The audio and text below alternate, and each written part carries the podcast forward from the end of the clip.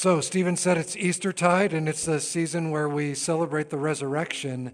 And when we start reading Ecclesiastes, you're going to think, what on earth are we doing? This does not feel like a celebration of the resurrection, but hopefully we can connect some dots. So, let's look at the first chapter of Ecclesiastes. Now, hear a reading from Ecclesiastes chapter 1.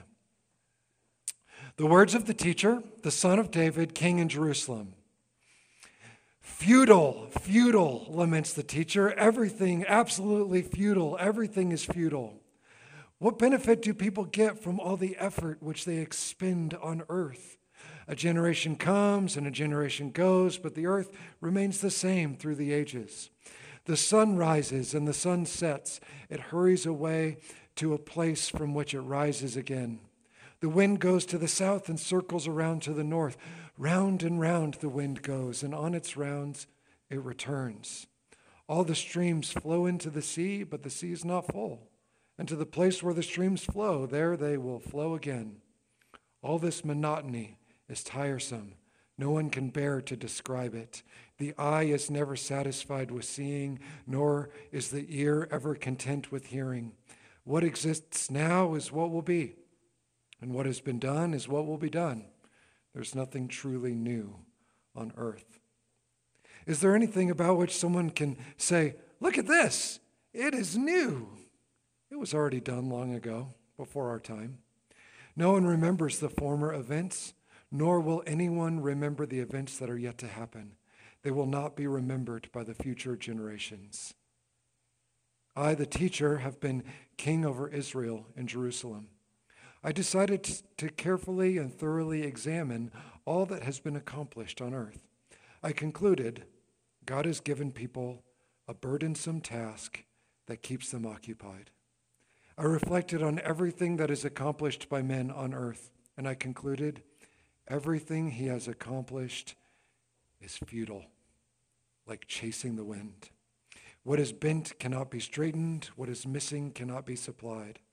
I thought to myself, I've become much wiser than any of my predecessors who ruled over Jerusalem. I've acquired much wisdom and knowledge.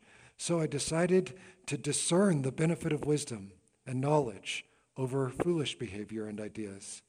However, I concluded that even this endeavor is like trying to chase the wind. For with great wisdom comes great frustration. Whoever increases his knowledge merely increases his heartache. This is the word of the Lord. Father, in this moment of silence, would you speak to us about your word?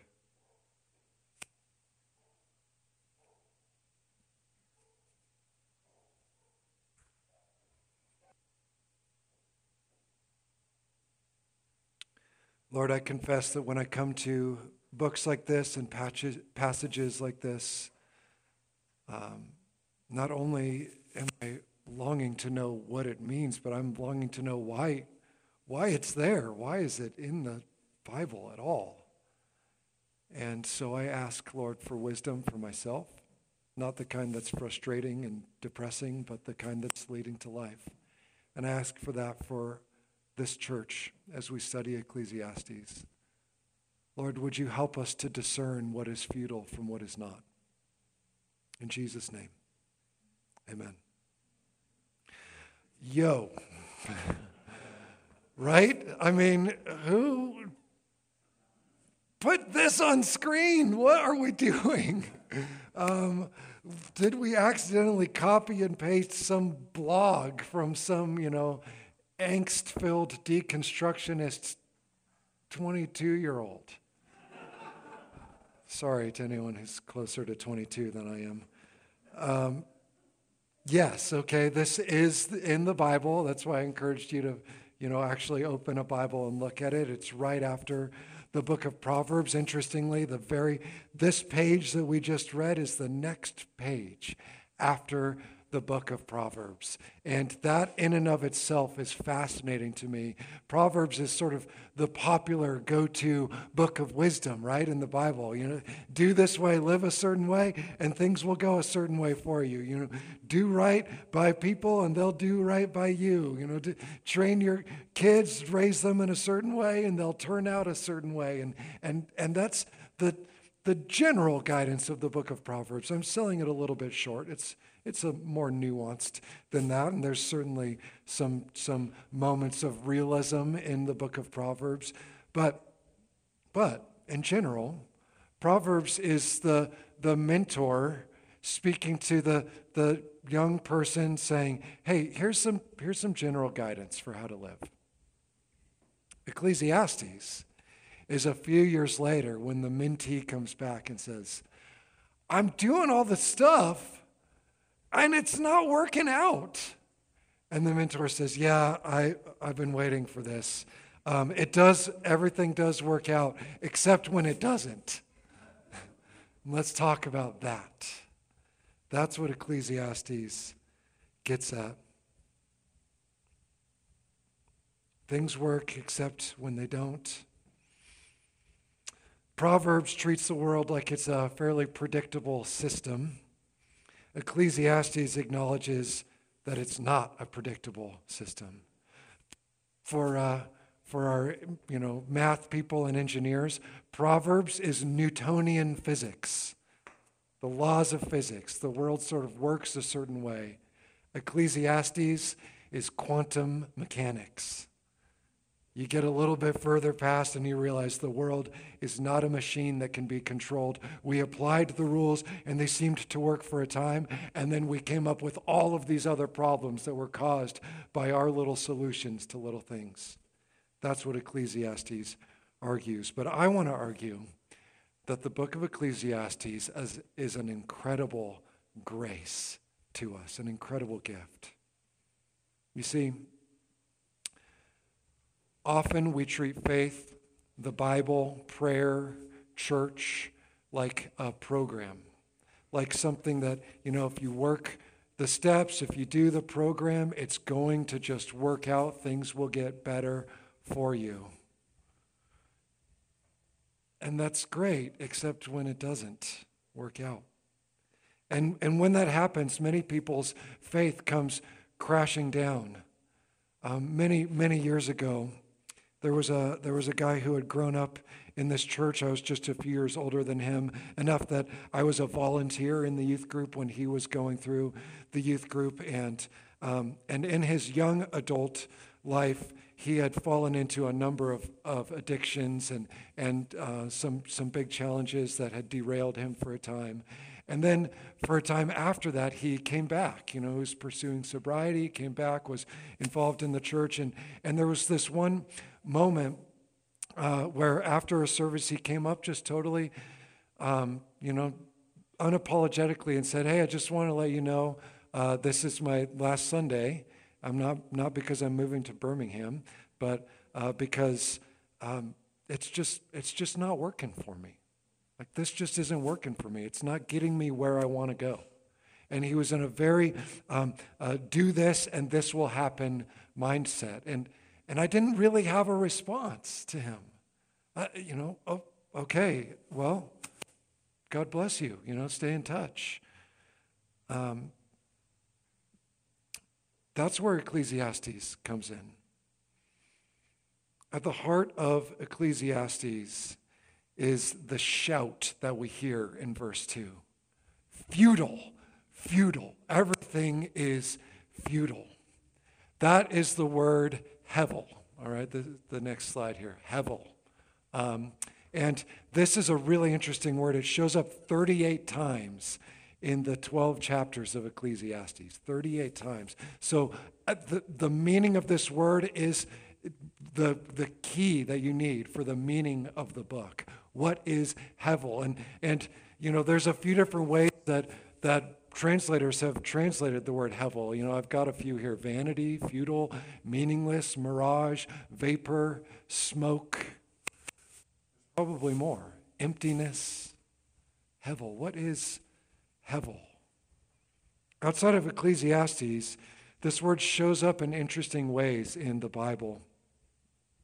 The first time this word shows up in the Bible, it's a name. And it's a fascinating name.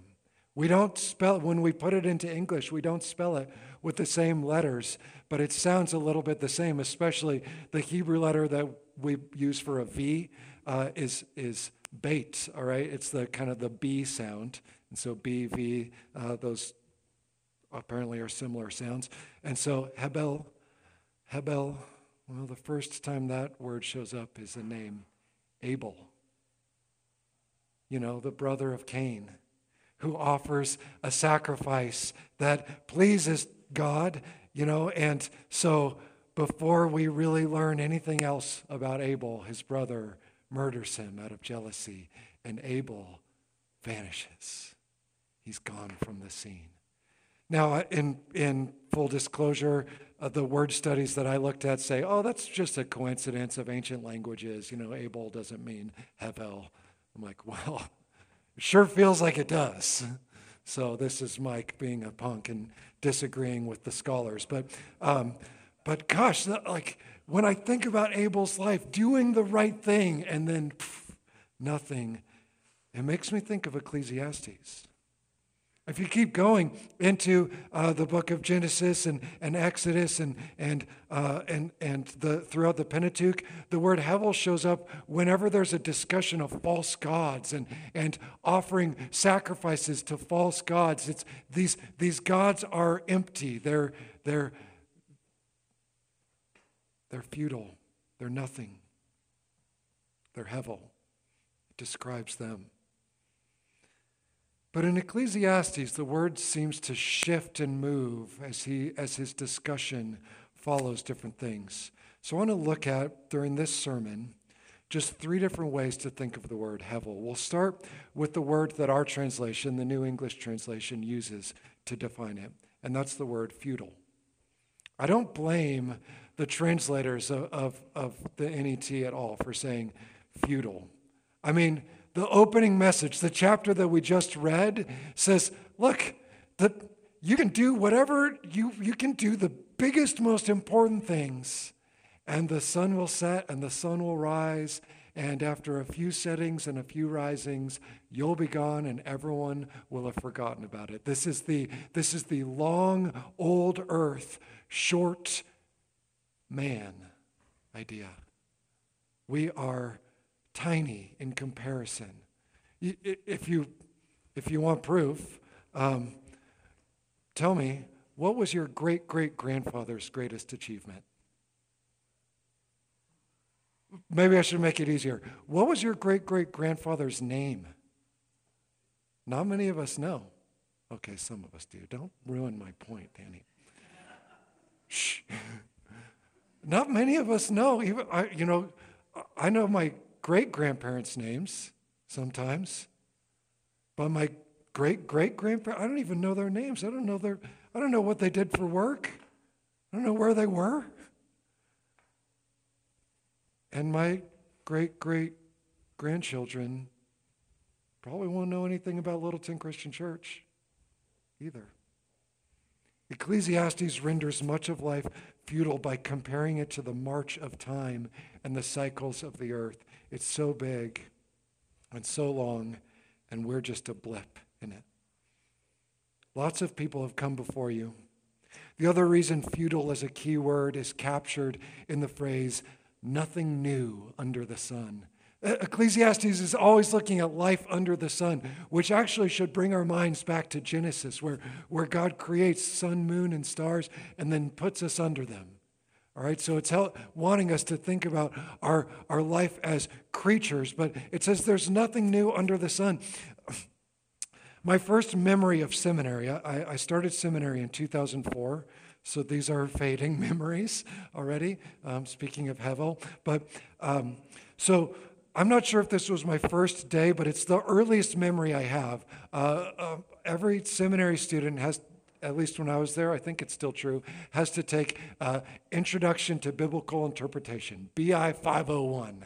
And when I took BI 501, it was in the big classroom, which happened to, to share a movable wall with where our church met, which really fascinating. So um, to me, because there I am in class, you know, anyway, it doesn't matter. Um, so it's a big class. There's maybe 50 or 60 students in the class, and you look around, and it is bright-eyed and bushy-tailed, you know, skilled, passionate, gifted, young Bible kids.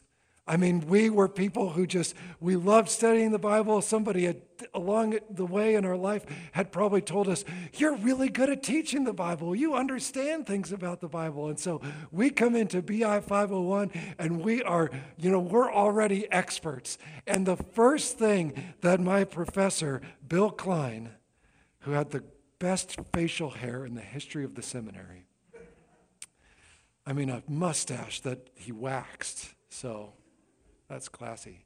Um, the first thing he says is if you discover a new meaning in Scripture, you're wrong.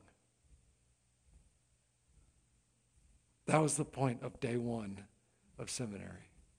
If you discover a new meaning, people have been studying this thing for 2,000 years. If you discover something new, a new interpretation of it, you're wrong. You've missed it. I mean, a lot of hands shot up. That was hard. I'm about to spend three years learning how to teach this thing, being told that all people need to do is find a great podcast. They don't need to listen to me. Here we reach the first theological reflection of the book. At the end of chapter one, he basically says God's gift to man is a life of futility. We're distracted by toil and death. And the more we learn and think about it, the more frustrated we'll be. And this is where the process of deconstruction begins. Perhaps you guys have heard this term. This is a, a, word that's grown in popularity, deconstruction. In fact, it's become a popular thing for people of faith to do. They deconstruct their faith. In religious terms, it means someone's long held faith has proven unhelpful or unsatisfactory to deal with the complexities of life. The moral codes seem irrelevant at best, or perhaps cruel or hateful to real people with real problems at worst. Or perhaps someone's been exposed to some scholarship, some picture of scripture, some study of who really wrote such and such book or how it became part of the Bible or whatever that makes a compelling case against their long held faith. Friends, you just read an honest church history book, and it won't take long before you see how Christianity became, you know, empirical and militarized within, you know, just a few centuries of Jesus' life. And we were telling people, hey, either baptize, either get baptized or we'll just chop off your heads. I mean, it's hard to it's hard to get real excited about the advance of the gospel if that's the way we're doing it. My goodness. We twisted the words of Moses, David, Jesus, and Paul to our own ends. And so deconstruction happens.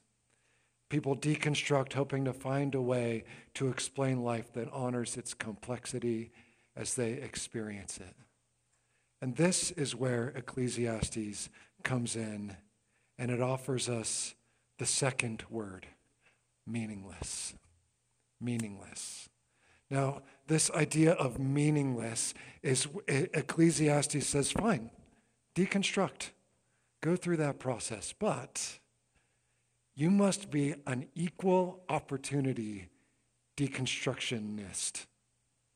That's a word now. You must be an equal opportunity. Okay, fine. You want to deconstruct your faith? That's great.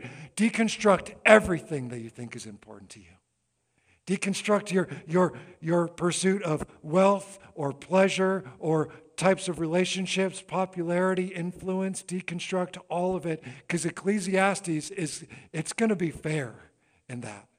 It's going to say that the biggest, most important things, the things that are driving you and getting you up in the morning, those fall apart much more quickly than your faith when you look at them. The teacher, who is giving us all of the clues to say, hey, I'm Solomon, you know, the, the, the wealthy, stable king, the son of David. The teacher is saying, I have achieved all of it, and none of it was what I thought it would be. None of it gave me what I thought it would. Millennia before deconstruction was cool, Ecclesiastes was doing it. It was questioning things, even sacred things. And, it, and, and Ecclesiastes, the reason it's a gift in the Bible, another reason, is it says that's, that's okay. That's part of growth.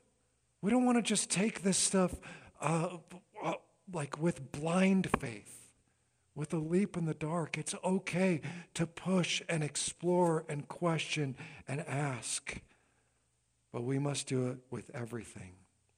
In fact, some scholars lean into the word meaningless and they see an image there. It's, it's the next word, the word mirage.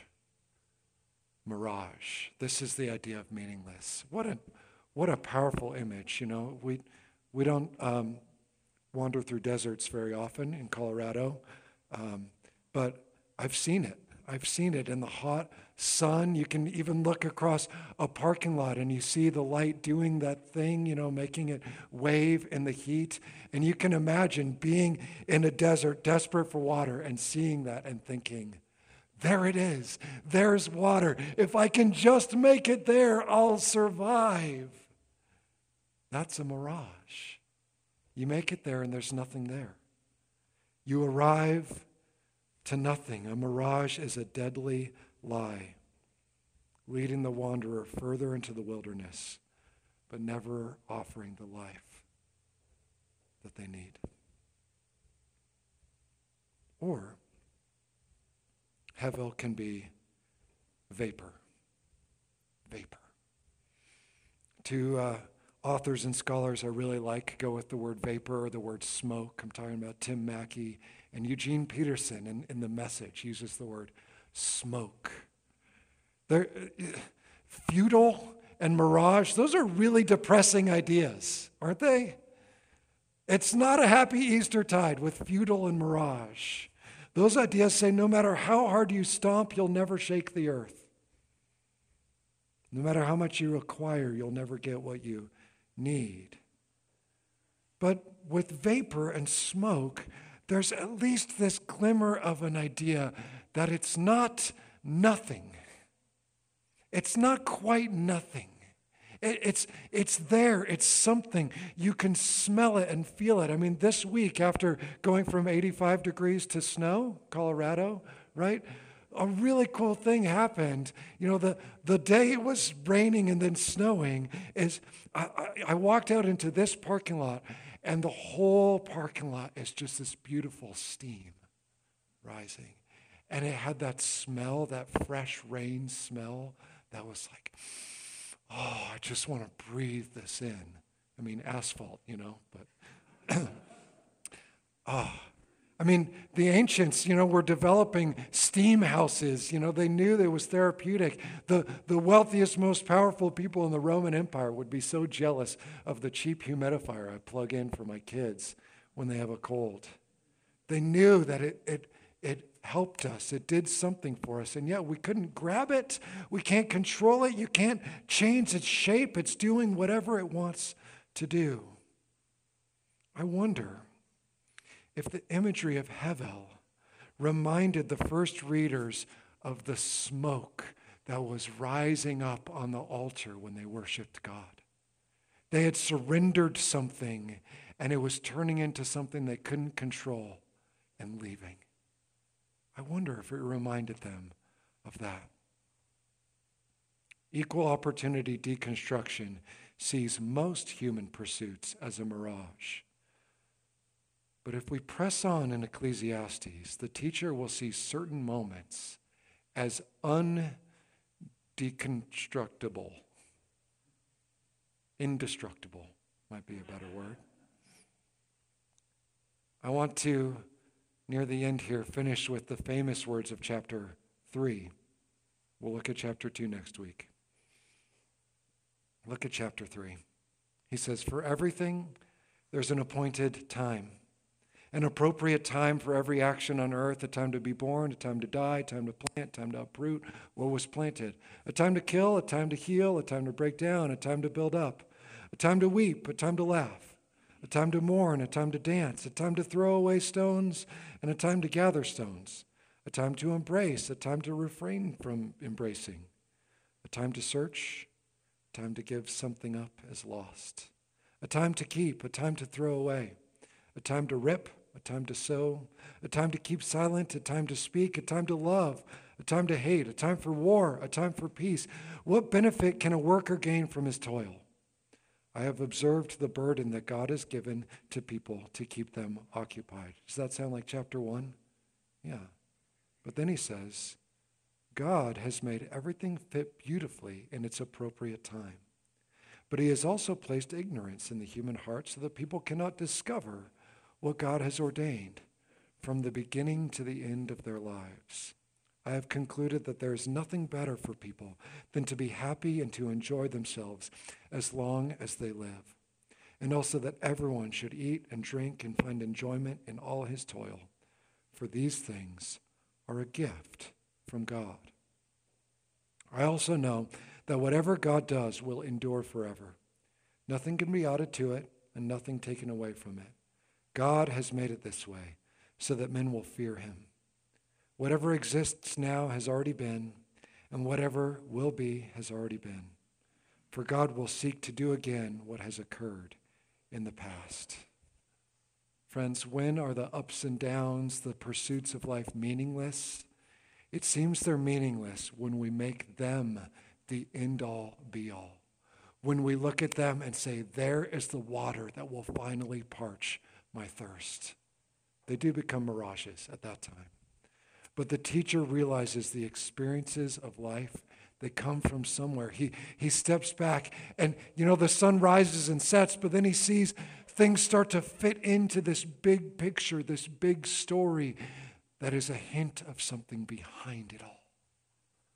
A planner, a composer keeping time of the universe.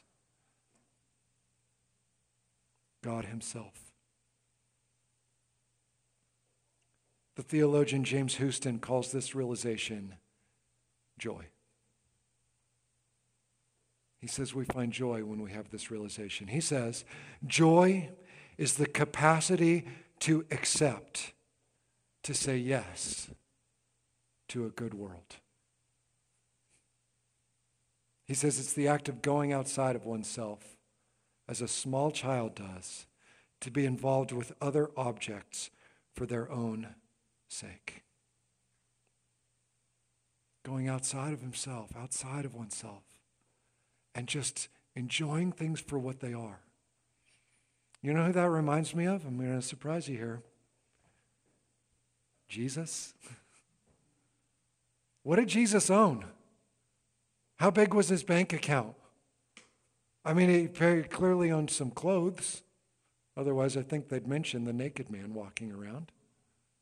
But aside from that, he's living and staying in his friends' couches, traveling around. He's got other people supporting his ministry. Unlike your great great grandfather, Jesus didn't have a measurable greatest accomplishment. He didn't write a book, he didn't build a thing, he didn't design a new thing. He didn't keep a careful calendar so that he made it to all his appointments on time. In fact, as his popularity was growing, his disciples were the ones who thought, you should be strategic with your time. You should do the important stuff and leave the other stuff behind. And there's one scene, it's in Matthew, Mark, and Luke, that makes me think of Ecclesiastes. In Mark chapter 10, it says, Now people were bringing little children to him for him to touch, but the disciples scolded those who brought them. When Jesus saw this, he was indignant. That means he was really mad. Jesus, gentle Jesus. This is one of the few words for rage used in reference to Jesus in the Gospels. And he said to them, Let the little children come to me, and do not try to stop them, for the kingdom of God belongs to such as these. I tell you the truth whoever does not receive the kingdom of God like a child will never enter it. After he took the children in his arms, he placed his hands on them and he blessed them. Friends, Jesus thought that this connection, this connection with these kids that we, we don't know who they are, we don't know what they went on to do, it was the most important relationship that he had. If you try to take it away from him, he's going to yell at you. I don't want Jesus to yell at me. In fact, I want to follow his behavior. I want to receive the children and I want to receive the kingdom like a child. And that's what Ecclesiastes invites us to do. Those giggling connections were of more significance than if Jesus had ministered to Caesar himself. Here is the one who embodied the wisdom of Ecclesiastes, and he offers that to each of us. It may have seemed to his disciples like he was saying, Everything we've done so far is Hevel when he sat around the table and said, Hey, I'm, I'm about to get arrested and executed. In fact, they were getting ready to betray him at that moment. He, he's missed it, he's gone off the reservation. And yet, at that very moment, he does leave behind a great gift. He says, When he took the bread and he had given thanks for it, he broke it and says, This is my body, which is given for you. Do this in remembrance of me. And in the same way, after supper, he took the cup and said, This cup is the new covenant in my blood, poured out for many for the forgiveness of sins. Every time we eat this bread and drink this cup, we proclaim the Lord's death until he comes. We find the meaning that Solomon could never find. Let's pray together. Jesus, the sun rises and the sun sets. And you are alive, reigning at the right hand of the Father, standing before him, saying, These ones who come to this table, they're with me. They're mine. Lord, thank you for receiving us as little children and let us receive your good creation as a little child does. In Jesus' name, amen.